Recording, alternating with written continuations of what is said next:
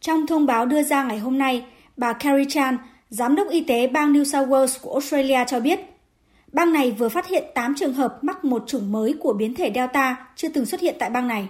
Trong đó có 7 người là thành viên của một gia đình. Tuy nhiên, ngoài việc xác nhận chủng mới lần đầu tiên xuất hiện tại bang New South Wales, đến nay vẫn chưa có thêm thông tin nào và các cơ quan chức năng vẫn đang điều tra để tìm ra nguồn gốc của chủng mới này. Cho dù gần 90% người từ 16 tuổi trở lên đã được tiêm một mũi vaccine và hơn 70% người đã tiêm đủ hai mũi, song thông tin mới này đang được dư luận bang New South Wales quan tâm. Khi đến thứ hai tới, lệnh phong tỏa được áp dụng từ ngày 26 tháng 6 đến nay sẽ được gỡ bỏ và nhiều cơ sở dịch vụ được mở cửa trở lại. Hôm nay, bang New South Wales ghi nhận 646 ca COVID-19 mới và 11 người tử vong vì COVID-19. Trong lúc dịch COVID-19 đang có dấu hiệu được kiểm soát tại bang New South Wales, thì tại bang Victoria, bang đông dân thứ hai của Australia, dịch vẫn đang ngày càng diễn biến phức tạp.